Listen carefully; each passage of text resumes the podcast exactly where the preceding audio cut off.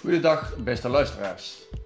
In deze podcast ga ik een verhaal vertellen uit beurt nummer 34 van oktober 1999. Het betreft de Olm in Lage Zwaluwe. Het verhaal is opgetekend door Ineke van Ruiven, die destijds voor de eindredactie van ons blad De Beurt verantwoordelijk was. De Olm roept nog steeds veel nostalgie op. Vele Zwaluwse ouders en grootouders denken met weemoed terug aan hun eigen jeugd in Lage Zwaluwe.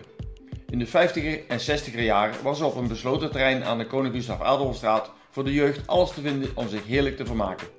Den Olm. Een fraai begroeide beschutte plaats, omzoomd met bomen en hagen. Waaronder natuurlijk enkele iepen, oftewel olmen, stonden. Het was zowel voor actief vermaak als passief gedrag. Ideaal. Voor de kleintjes was er een grote zandbak waar hinkstap sprong een geliefde bezigheid was en in de loop van de tijd werden ook speelwerktuigen in neergezet, waaronder wippen, schommels en draaimolens. Op het terrein stond een oud clubhuis dat voor, alles, dat voor van alles dienst kon doen. Bijvoorbeeld jeugdbewegingsavonden met hobby, spel en vorming voor verschillende leeftijden. Repetitieruimte voor het toneelgroepje of particuliere vuifjes. Vanaf het clubhuis liep een draad naar beneden waarlangs je met een katrol naar beneden kon rijden. De kinderen waren razend op deze provisorische kabelbaan, waar je op moest klimmen met een keukentrapje. Sport en spel, maar ook gewoon een beetje hangen. Het kon hier allemaal en de ouders waanden hun kinderen geborgen op de olm. Zwerf- of hangplekken waren dan ook volslagen overbodig. Het oude speelterrein tussen de Rooms-Katholieke begraafplaats en het Olmhof was oorspronkelijk gewoon een weidje, waar spontaan gevoetbald werd en waar doeltjeschieten, het oefenen van goals maken favoriet was. Ook estafette lopen of slagbal met de lagere school was populair, met een werp- en een veldpartij. De activiteiten op de Olm werden sterk gestimuleerd vanuit de katholieke kerk, met name door pastoor Gommers. Het terrein hoorde bij de kerk en de parochie gebruikte het regelmatig voor activiteiten. Om de Olm liep een pad, dat onder meer gebruikt werd voor processies en wandeltochtjes, voor de meisjesschool ook de pastoor gebruikte dit paadje om te brevieren. En tussen de struiken door nam hij de kinderen waar. Maar het gebeurde maar zelden dat er baldadigheid plaatsvond. In de winter werd de Olm niet gebruikt, met uitzondering van de periode dat het terrein bij vorst gebruikt werd als ijsbaan. Maar met de vlierbessen en cornoeliestruiken, meidoornhagen en enkele schietwilligen was het in de winter, als het gesneeuwd had, een poëtisch plaatje. Het echtpaar Sulkers bewoonde tussen 1951 en 1964 de bovenverdieping van het clubhuis. En mevrouw Sulkers hield een oogje in het zeil en verleende als gediplomeerd, gediplomeerd EHBO'ster eerste hulp, als het nodig was. Als Joost Sulkers er niet eens was, hielden de nonnen van het naburige klooster een beetje toezicht op de kinderen. Naast het clubhuis stond een aantal forse beuken en ook enorme populieren maken deel uit van een stukje natuur. Jarenlang had een liggende olmstam grote betekenis, bijvoorbeeld als toeschouwersplek voor het voetbalveldje. De bosachtige omgeving nodigde uit tot cowboy- of indianenkampen of oorlog. Voor dergelijke fantasiespelen vormde het terrein de ideale basis. Er werden hutten gebouwd tussen de struiken en onder het afdak kon je oefenen om sigaretten te rollen, zelfs met één hand. Voor de jongeren was het interessant om met de grotere te praten en heel soms werd er ook een vuurtje gestookt. De bromvoetscultuur met poeg en zundap kon op de Olm helemaal worden uitgeleefd. Er werden hindernissen gebouwd om vanaf te springen, waardoor Piet Verhoef het druk had met het repareren van gebroken voorvorken. Soms kwam hierbij schrijnend het grote verschil in zakgeld aan de orde. Maar er werd ook pony gereden, op de pony van familie van Oorschot.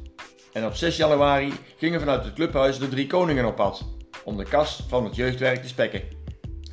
De kleintjes leerden van de grote voetballen. Behendigheid, fluitjes maken van vlierbessenhout of pijl en boog maken van een wilgetak en een rietstengel. Aan weerskanten van de wilgetak werden inkepingen gemaakt, waaraan een touw gespannen kon worden. Voor de pijl werd een rietstengel een prop van vlierhout gestoken. Het vlierhout had een zachte kern, dus dat werkte prima. De rietstengel had schotjes aan de binnenkant voor de nodige stevigheid. De achterkant van de pijl werd achter een van de schotjes halve maanvormig uitgesneden om de pijl op het touw te zetten. De kinderen voelden zich prima thuis op de olm. En vooral op woensdagmiddag. Maar ook direct na schooltijd. Of s'avonds nog even na het eten. Dan verzamelden ze zich hier. Maar als het 7 uur was, was het uit met de pret. Dan kwam Joost Sulkers en stuurde de kinderen naar huis. Ze klapte in haar handen en riep van de olm af. Haar man Piet had van nature zoveel gezag onder de jeugd dat een enkele handbeweging van hem voldoende was om de kinderen, ook de grotere, te laten gehoorzamen. Het terrein was via een poort verbonden met de jongensschool, Jongensplein. En toen de oude gymzaal in verband met de erbarmelijke staat niet meer gebruikt kon worden voor de gymlessen, werd uitgeweken naar de Olm. De scholen maakten dankbaar gebruik van de fraaie biotoop met loofbomen, struiken en de vele zangvogels.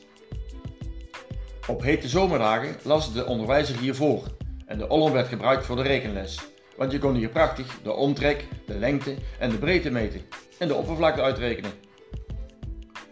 Scholen uit de omtrek hadden het Olm ontdekt als een mooie gelegenheid voor een dagje uit met de kinderen. Met paard en wagen kwamen ze in de vakantiestemming om aan op de Olm, waar ze zich de hele dag kostelijk vermaakten.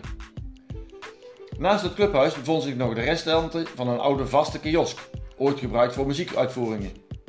In de periode 1965 tot 1975 waren er nog geen boerenkapellenfestivals, maar de concoursen van diverse harmonie, harmoniegezelschappen waren indrukwekkend. Het publiek nam de klapstoeltjes plaats bij de tafeltjes. De muziekconcoursen waren een feest, compleet met dansvloertjes en drankjes. Als de Olm werd gebruikt voor openluchtspelen, vers ten behoeve van harmonie, deugdvredelde kunst, of als kermisterrein, leverde dat soms veel problemen op. Als het veel geregend had, was de grond erg drassig. Dat werd uiteindelijk verholpen met een grondige drainage. Enkele gemotiveerde families hadden een opvallende positie en constructieve invloed op zich wat er in de Olm, op de Olm afspeelde. De kinderen Zelissen, Schuurmans en Jaspers inspireerden met fantasie en organisatietalent andere Zwaluwse kinderen om hier leuk bezig te zijn. De familie Zelissen had veel gedaan met betrekking tot het toneel. De openluchtspelen die hier werden opgevoerd waren befaamd. En er werd nog steeds over gesproken. Na een grondige voorbereiding en met fraaie decors vond ter gelegenheid van het parochiefeest het sprookjespel van Anton Kolen, De Zeven Rozen, onder leiding van Leo Zelissen plaats op de Olm. Het was een geweldige accommodatie, met het iets hoger gelegen clubhuis als achtergrond. De familie Jaspers was een gedreven familie en het aangewezen adres voor alles wat te maken had met techniek. De jeugdleiding van de katholieke arbeidersbeweging, KAB, en zij waren de sterke schouders onder de fancyfairs. Moeder Jaspers zat jaren achtereen, zelfs toen ze al oud was, achter de grabbelton. De jonge schuurman, schuurmans deden overal graag aan mee. Kees had een ongebreidelde fantasie en zette zich in voor toneel, algemeen vermaak en het jeugdcircus. Het kindercircus bood tal van acts en de opbrengst was bestemd voor het missiewerk van Pater de Vos. Ad nam de serieuze aanpak voor het voetballen voor zijn rekening en Wim maakte zich sterk voor het jeugdwerk en stimuleerde wat ruimere functies in het clubhuis. Waaronder de particuliere fuifjes.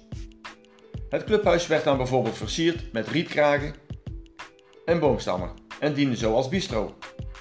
Er was een goede relatie met het winkeltje van bakker Nolhoes aan het plantsoen, waar bier, cola, krachtlimonade gazeuze en koeken konden worden gekocht. Ans was nauw betrokken bij het openluchttheater. Ze maakte decor en kostuumontwerpen en had een rol in het stuk. Van de familie Zelissen zaten verschillende leden in het onderwijs. Ze waren heel creatief en grote toneelliefhebbers. Met veel organisatietalent en vingerspitsengevoel zagen zij kans om regelmatig iets van blijvende waarde op poten te zetten. De eerste zelfgemaakte luidsprekers klonken vanaf de woning van de familie Jaspers aan de KGA-straat. Het karakteristieke terrein was van grote sociale betekenis, vanwege de grote vrijheid en het beperkte toezicht. Mevrouw Sulkers was altijd met de kinderen bezig en heeft heel wat plezier gehad in de periode dat zij op de Olm woonde. De eerste zeven jaar woonde zij met haar man de bovenverdieping van het clubhuis. Het was een noodoplossing en enkele jaren na de watersnoodramp verhuisden ze naar, een aanbouw die naast het clubhuis gebouwd was. Een eigen toilet was er niet.